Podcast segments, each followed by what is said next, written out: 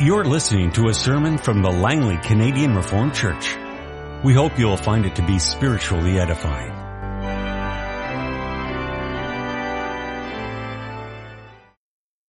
We have a number of scripture readings from the Gospel according to Mark. I'd invite you to turn in your Bibles, first of all, to Mark chapter 3, beginning at verse 7. One of the recurring themes in the Gospel according to Mark is this theme of the identity of Jesus Christ. And that's what we'll see in all three of our readings as we walk through the gospel ending at Mark 8, our text for this morning. So let's begin at Mark 3, verse 7. Jesus withdrew with his disciples to the lake, and a large crowd from Galilee followed. When they heard all he was doing, many people came to him from Judea, Jerusalem, Idumea, and the regions across the Jordan and around Tyre and Sidon. Because of the crowd, he told his disciples to have a small boat ready for him to keep the people from crowding him. For he had healed many, so that those with diseases were pushing forward to touch him.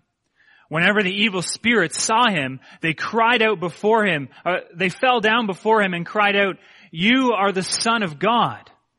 But he gave them strict orders not to tell who he was. And it will go to Mark 4, beginning at verse 35. That day when evening came, he said to his disciples, let us go over to the other side. Leaving the crowd behind, they took him along, just as he was in the boat. There were also other boats with him. A furious squall came up and the waves broke over the boat so that it was nearly swamped. Jesus was in the stern, sleeping on a cushion. The disciples woke him and said to him, Teacher, don't you care if we drown? He got up, rebuked the wind, and said to the waves, Quiet, be still. Then the wind died down and it was completely calm. He said to his disciples, Why are you so afraid? Do you still have no faith? They were terrified and asked each other, Who is this? Even the wind and the waves obey him. And we turn over another page to Mark chapter 6, beginning at verse 14. Just a number of verses there. Mark 6 at verse 14. King Herod heard about this, for Jesus' name had become well known. Some were saying, John the Baptist has been raised from the dead, and that is why miraculous powers are at work at him. Others said, he is Elijah. And still others claimed he is a prophet, like one of the prophets of long ago. But when Herod heard this, he said, John, the man I beheaded, has been raised from the dead. And finally, we turn to our text for this morning. Mark chapter 8, the verses 27 through 30. Jesus and his disciples went on to the villages around Caesarea Philippi.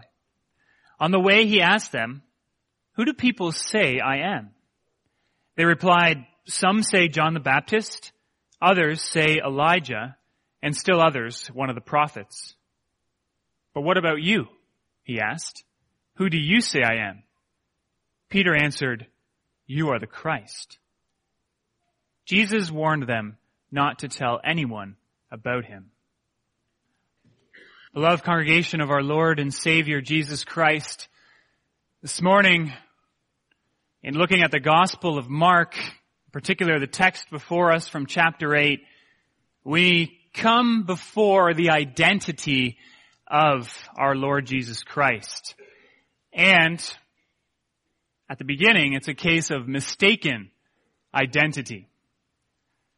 Now, cases of mistaken identity happen to us all.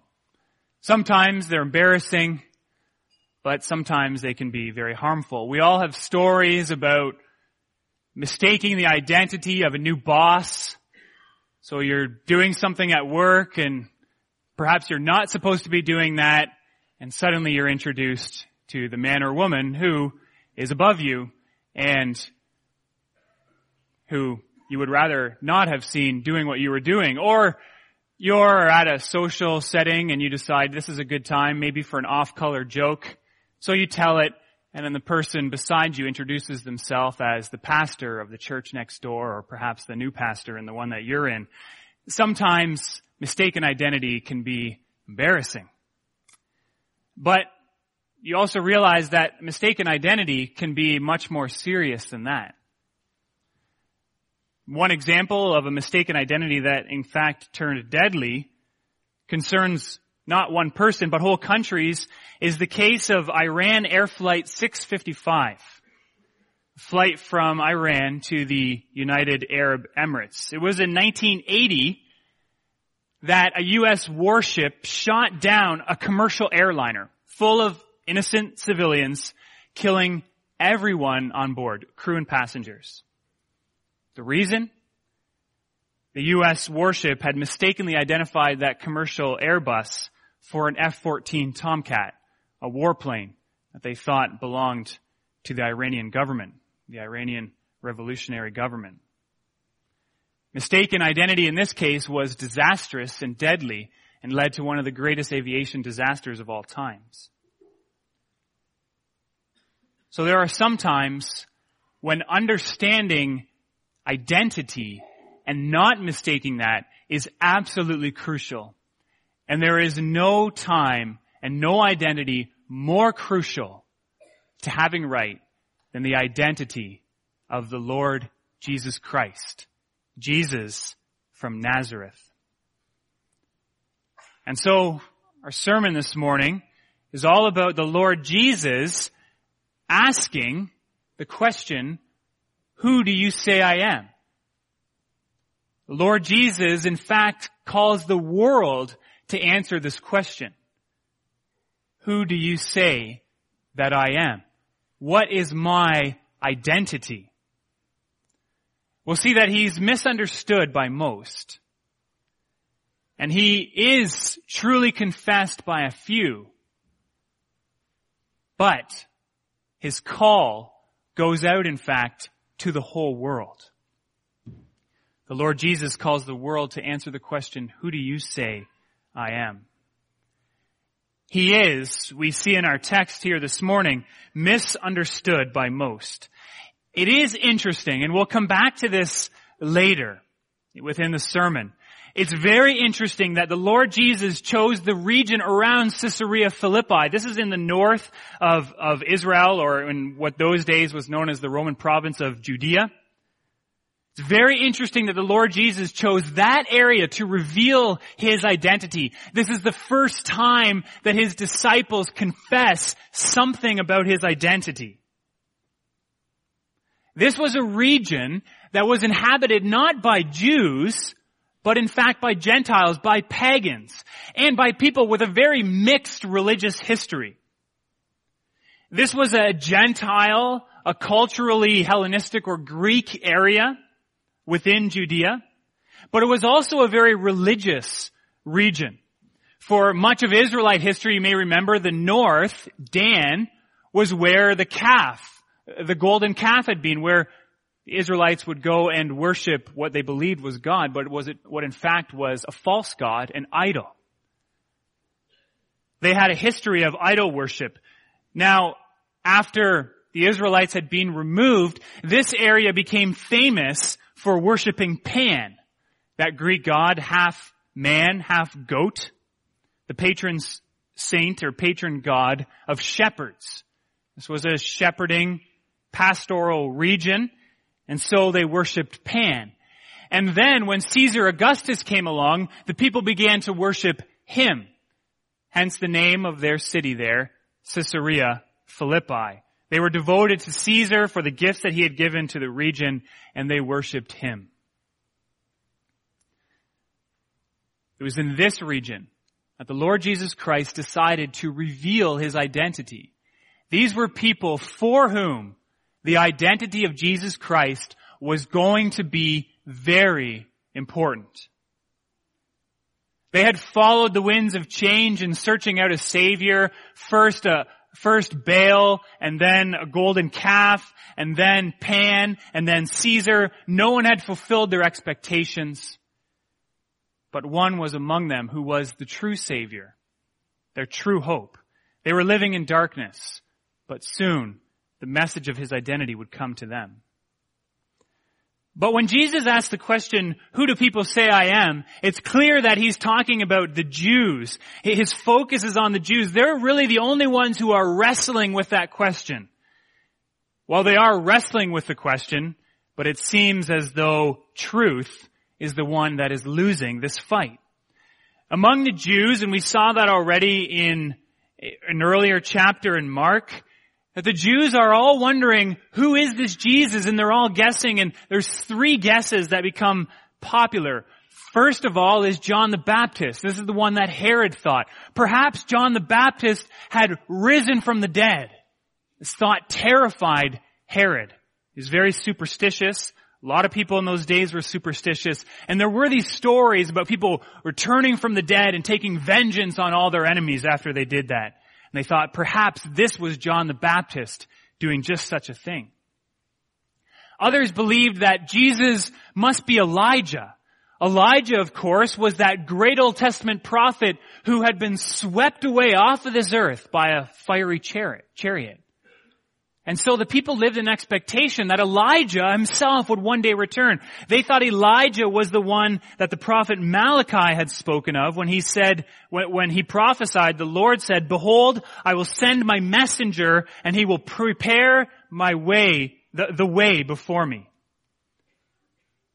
Perhaps Jesus was as great as the prophet Elijah, Elijah himself, and he had come to prepare for the day of the Lord. Others believed that Jesus maybe was one of the prophets.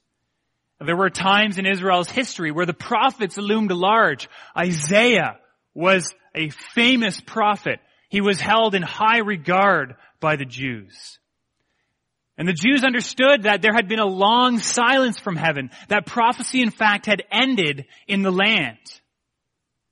But then they had seen John the Baptist come, and now Jesus was here, and he was speaking like a prophet. And so perhaps they thought, this is one of the prophets. Perhaps the Lord has returned to Israel. Perhaps the word of the Lord has returned. And one of the great prophets is among us today. And so these were the three guesses that people had about the identity of Jesus Christ. All very Jewish guesses. And all these guesses, if you sort of look closely at them and consider them for a while, they all have three things in common. Three things in common. First of all, they're all wrong. Jesus was none of those people. Second, however, they, they all show a certain respect for Jesus. John the Baptist was respected as a preacher. Elijah was highly respected as a prophet. In fact, all of the prophets of the Old Testament were highly regarded. And so the people regarded Jesus highly there was something special about what he had to say. There was something special about what he was doing they couldn't deny it, and so they had a high respect for him. But third, these guesses of who Jesus is actually reflect more of the expectations of the people than they do the facts, the truth about Jesus Christ about who he really was and what he had really done. So they show a certain regard in one sense, but the people are, are hesitant, scared, or resistant altogether to regarding Jesus in the way that what he's doing among them demands that he be regarded and that he be identified. You see, the kind of stuff, the kind of things that Jesus Christ has been doing in his ministry goes far beyond what John the Baptist had done. It's way more than what Elijah had ever accomplished, even with all the miracles that Elijah had done. It's more than what any of the prophets had done. Sure, in one way, Jesus Christ came as a prophet. He came to bring the Word of God to the people. In fact, He was the Word of God coming to the people. But if you look at what Jesus Christ was doing among these very people who are guessing what he's doing, they're way off. What he's doing blows their expectations out of the water. If you march through the gospel according to Mark, And that's not to mention all the other gospels and the accounts that they have. You see that the Lord Jesus Christ, He had authority over evil spirits. Evil spirits that could conquer and dominate a person, He could just cast out just by speaking to them. In fact, they were afraid of Him before He even got there. He had authority over sickness. He could make a sickness leave a person instantly. The Lord Jesus Christ, we read in Mark, taught scripture authoritatively. He taught scripture like someone that was coming right from inside scripture. He taught scripture in a way that no one had ever heard or understood before. The Lord Jesus Christ confronted and healed the most violent and troublesome of people. You remember the demoniacs of the Gadarenes? He healed them. Everyone avoided them. They, they banished them to a place where no one lived because no one could live by them. They were so violent and wild and crazy. The Lord Jesus healed them and restored them. There's more as well. As you go on through Mark, what Jesus Christ is doing just grows and grows. He raised a dead girl. He raised a girl from the dead. And he cured a hopelessly sick woman. He fed 5,000 men, plus women and children, with five loaves of bread and two fish. And it keeps going. It doesn't stop there. He, he walked on water.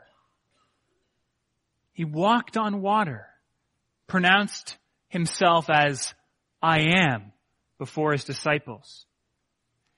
He stilled a storm just by speaking to it. Have you ever been out in the ocean you understand how powerful just a little bit of wind is and how large those waves can be. You ever been on a sea like the Sea of Galilee? You see how quickly a storm can come up and how violent it can be. The Lord Jesus stilled that storm in an instant just by speaking to it. He was in charge of the waves. He's in charge of the wind. He's in charge of all the weather. And he healed a man born blind.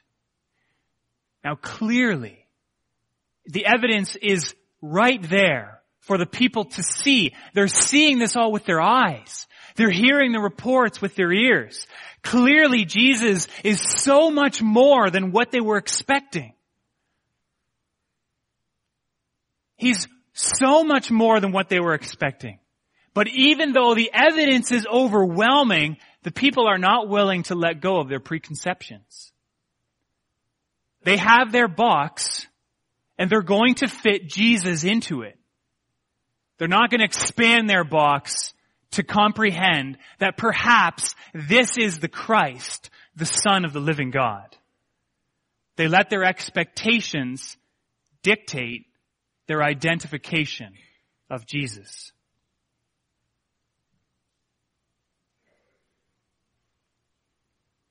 What sort of expectations for who Jesus Christ is does our world have? There are probably many ways that we could answer this. But what are some of the, the big ones? The expectations that our world has, the box that our world has made into which Jesus must fit in their minds. Well, in the West, we're comfortable. We've got a lot of prosperity and we did it all ourselves. We're self-assured. And so we'd rather have Jesus stay out of our business. We don't need you, thank you very much. We've done enough on our own. We've got prosperity. We're taken care of. Our life is comfortable. Please leave us alone. Or, if you don't quite have enough, then perhaps Jesus can come along and increase your material comforts. Maybe you can put him to work to give you more wealth and comfort. In the West also, we're polite and we like to think that we're tolerant. And so as long as Jesus allows us to continue to be like this, then he's acceptable to us. Therefore, Jesus, in the popular mind, had better be fairly benign, not do anything too crazy or call anyone to do anything too crazy. He better be tolerant of the right things at any given time. He better be tolerant of gay rights. We better be tolerant of anything, really, especially unrepentant sinners, and he better be absolutely removed from anything political. Because we couldn't handle that. We fit Jesus into our box, into our preconceptions. And we're not the only ones to do this. The Muslims believe that Jesus is a prophet. Why? Because that fits in their box.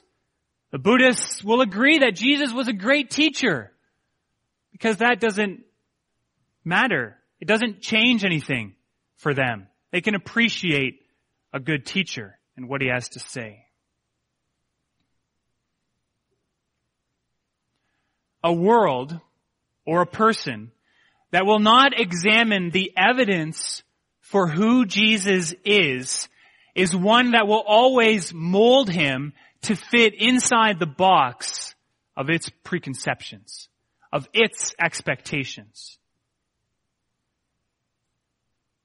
Even, it's, even if it's to their great loss. If we start with what we want and make him fit our preconceptions, we will always, just as the people in our text, always mistake his identity.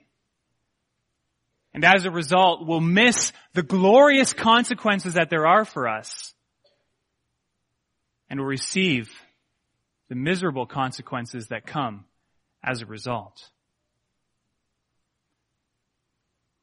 The identity of our Lord Jesus Christ was mistaken and continues today to be mistaken by many. It becomes clear though in our text that the Lord Jesus Christ wasn't simply fishing for some information on himself, like you might do today by just Googling your name or something like that, finding out what people are saying about you. No, Jesus' first question was really moving toward the second question. He moves from the general and he shows us where he's headed. He doesn't want to just stay with the general. He wants to get specific. And so he puts the question to his disciples specifically, who do you say? Who do you say that I am? Now it's, it's actually really striking that up to this point, this question has not been discussed. But this is a huge theme in Mark. Who is Jesus? The demons know who he is, and they say, the Father in heaven knows who he is, and he says, but no people seem to know. In fact, when they try to guess, as we've already seen, they're mistaken. But yet this question has been burning in the mind of the disciples. The question takes us back to chapter 4 verse 41 when, the, when Jesus faced the wind and he rebuked the waves. And they asked each other, who is this? The question was right there before him in his identity. Who is this that even the wind and the waves obey him? They had been eyewitnesses to his miracles. They had been eyewitnesses to his authority, to his power, and they could not escape the question. At one point they would have to confront it. Who is this? Who is this man before us? This is the question that comes before all who will bring themselves before the evidence. All who will come to scripture. At one point or another, you cannot avoid the question, who is Jesus? And so Jesus asked the question deliberately. He's gonna go on later to explain the consequences of knowing who he is. And that's gonna be the focus of our text, the next section, in two weeks time. The consequences of his identity as Christ and as the Son of God. But here and now, before he gets to the consequences, the Lord Jesus Christ challenges disciples, who am I? Notice the order. It's not consequences, it's not preconceptions first and then identity. No, it's identity first, consequences after. The evidence is right there. You have to come before who is Jesus Christ, regardless of what that is going to mean for you for your life, for the world, you must face the fact. Who is Jesus? If we start with our preconceptions, we will get him wrong.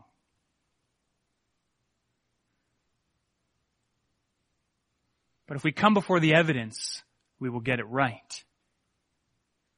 He is Jesus. He is Christ. He is God. He is who He is. There is no changing Him.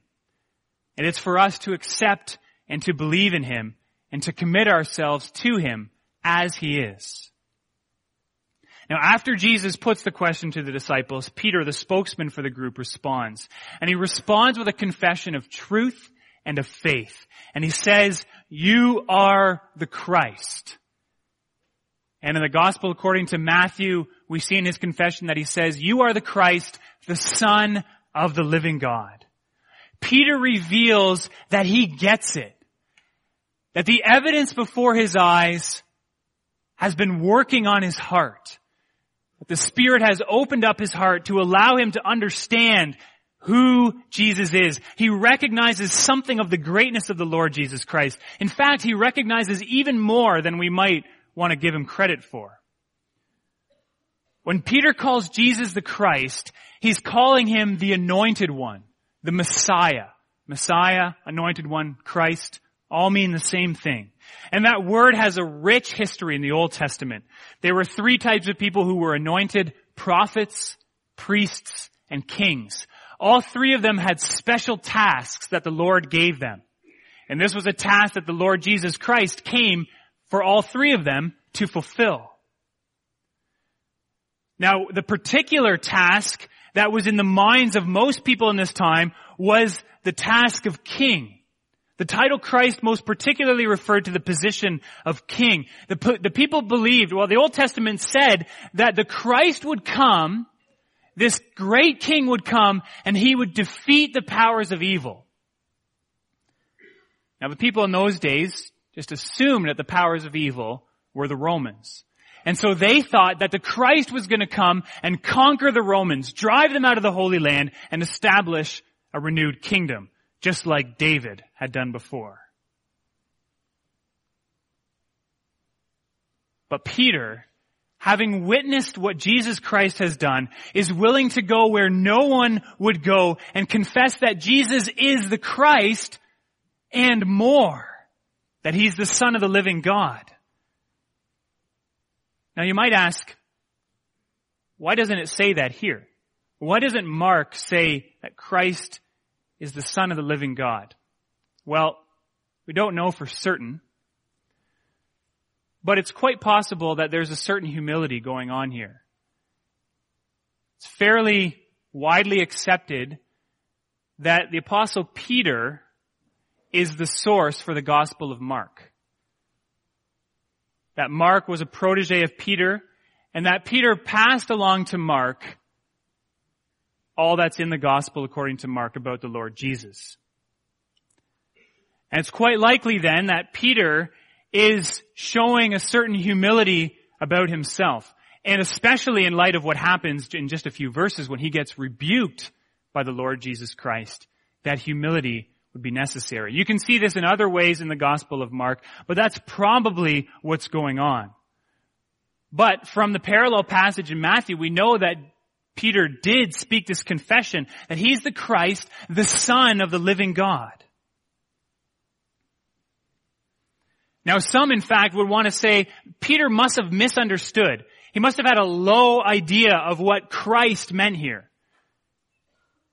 But in fact, it seems Peter had the highest idea, a very high idea of what Christ means.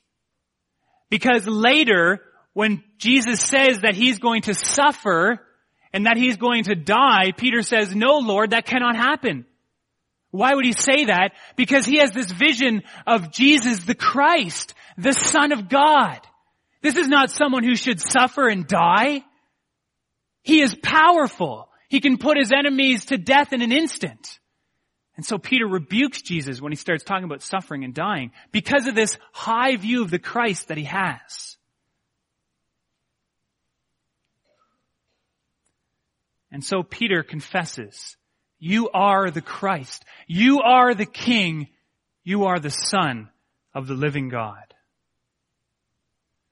Jesus puts the question and Peter responds, beautifully. He's been faced with the evidence. His eyes have been opened by the Lord and he makes the beautiful confession. Let's not worship Peter, but let's notice the significance of what he says. This is the first time that someone, a person, a human being, has taken on their lips such a confession about Jesus Christ. And let's notice the, the character of this confession. It's based on the truth. He can't deny it. It's based on the truth of what he's seen. And let's also notice that this confession swims against the stream. Everyone, no one else was willing to give Jesus this kind of credit. To say that he was the Christ himself, the son of the living God. Jesus isn't, uh, Peter isn't worried about the preconceptions of everybody else. He's gonna go with what he's seen and heard. It's not about what everybody else thinks. It's about what's true. And he cannot deny it.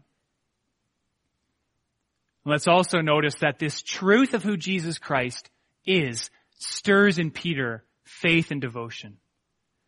When you come face to face with the identity of Jesus Christ, when you come face to face with who he is, and you believe it, then it leads to accepting, to committing yourself to him in devotion. And so brothers and sisters, this is what we need to be willing to do. We need to be willing to come face to face with the truth. We must let scripture, we must let the truth of what has been revealed about Jesus Christ guide us in identifying Jesus Christ. We must base ourselves on truth and we have to follow that wherever that goes. Even if that means swimming against the stream. Even if that means everyone else thinks we're morons. We're idiots. Who would believe that kind of stuff? Even if it means going against what's acceptable or even what's tolerated in society, we must confess the truth.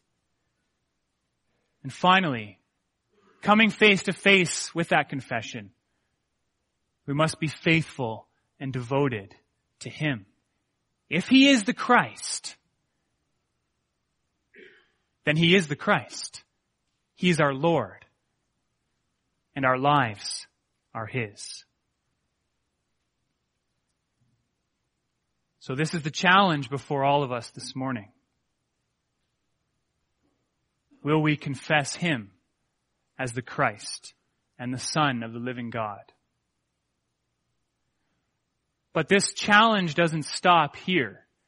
And in fact, it doesn't stop just with the disciples and with Peter in our text. Surprisingly, and Indeed, it is surprisingly, there's all sorts of different opinions about what's going on here in verse 30 when Jesus warns them not to tell anyone about him. He tells them to be quiet. Don't let this confession get out. Don't let everybody else know. Why would he tell his disciples that? And is that the message for us today as well? Is this how we're supposed to respond? Actually, if you look at the Gospel of Mark, you see that this command to be quiet happens other times as well. He says it to the demons. He says, don't spread this word about who I am. What's the point? Why does Jesus say this? Well, it seems to be that Jesus is concerned that the word doesn't get out because of the misconceptions that are out there about what it means to be the Christ. And that happens to him, doesn't he? As he's going into Jerusalem, people are hailing him as the king. They think, here's the great conqueror who's going to drive out the Romans. He doesn't want people to get the wrong idea about what it means that he's the Christ. And he's going to, right after our text this morning, in the next number of verses, tell them what it means for him to be the Christ. Not driving out the Romans, but suffering and dying. That's what it means for him. He doesn't want the word to get out until his mission is accomplished, until he has suffered and he has died. And so the question is, is this identity still a secret for us? Well, no. No, it's not because it's mission accomplished by Jesus the Christ. He's accomplished his mission through his suffering and death, and now he calls the whole world to come face to face with who he is, with his identity. When Jesus dies, it's a Roman centurion that recognizes what's happened and says prophetically, surely this man was the son of God. It's a Roman centurion, the first one to say, surely this was the Son of God. And the whole Gospel of Mark is formed around this question, who is Jesus? So that this gospel can go out into the world and the whole world can be faced with the question, who do you believe Jesus is?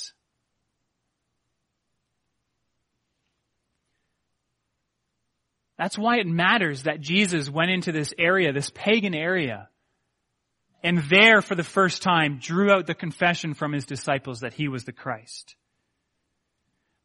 That's why it matters that Jesus first asked, who do people say that I am? So he could blow apart their preconceptions. His identity is not to remain a secret.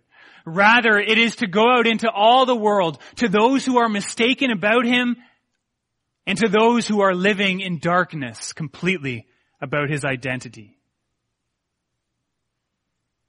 The whole world must come face to face with the truth of who Jesus is.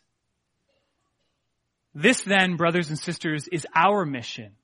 This is our calling to bring the message of who Jesus is to the world and to present the question, who do you believe that he is? The world must know him. Whether they will accept him or not, that is not for us to tell. But the church's task is to bring the good news that Jesus Christ is the King, that He's the Son of the living God, and that He has suffered and died for the sins of all those who will put their faith in Him. And so, we must do this. We must seek out opportunities to do this. And this fall we have an excellent opportunity to do this with the Christianity Explored initiative that our church will be hosting. The very first question in Christianity Explored is, who is Jesus? They take some time to explain who he is as scripture reveals him. It would be a great place to bring a friend, to bring a coworker, to bring a neighbor, to introduce them to Jesus Christ. Building relationships with your coworkers, with your neighbors, with your friends is a great way to introduce them to Jesus Christ. Talk to them about Him. Do they understand who He is? Have they ever considered the evidence for His life? For his work on the cross? Or are they living in blindness? Or are they living with a box, a preconception about him that they're as yet unwilling to change? Bringing friends to a worship service is an excellent opportunity to introduce them to the gospel of Jesus Christ. This is where the gospel is proclaimed every week. This is a good place to come and to hear about the person of Jesus Christ and come face to face with the evidence for who he is. Being engaged in teaching about the Lord Jesus Christ, raising up our children, teaching them the doctrines of scripture that they might know who he is. Reaching out to others and teaching them about who he is where we have opportunity is an excellent way to introduce them to the person of Jesus Christ. You might invite someone in two weeks time when we consider, now that we know who Jesus is, what has Jesus come to do? What has Jesus come to do in this world? And so Jesus Christ is revealed in scripture. He draws out of the, us the confession and he calls us to go into the world with the gospel of his identity. Amen. This has been a sermon from the Langley Canadian Reformed Church. For more information, please visit us on the web at www.langleycanrc.org.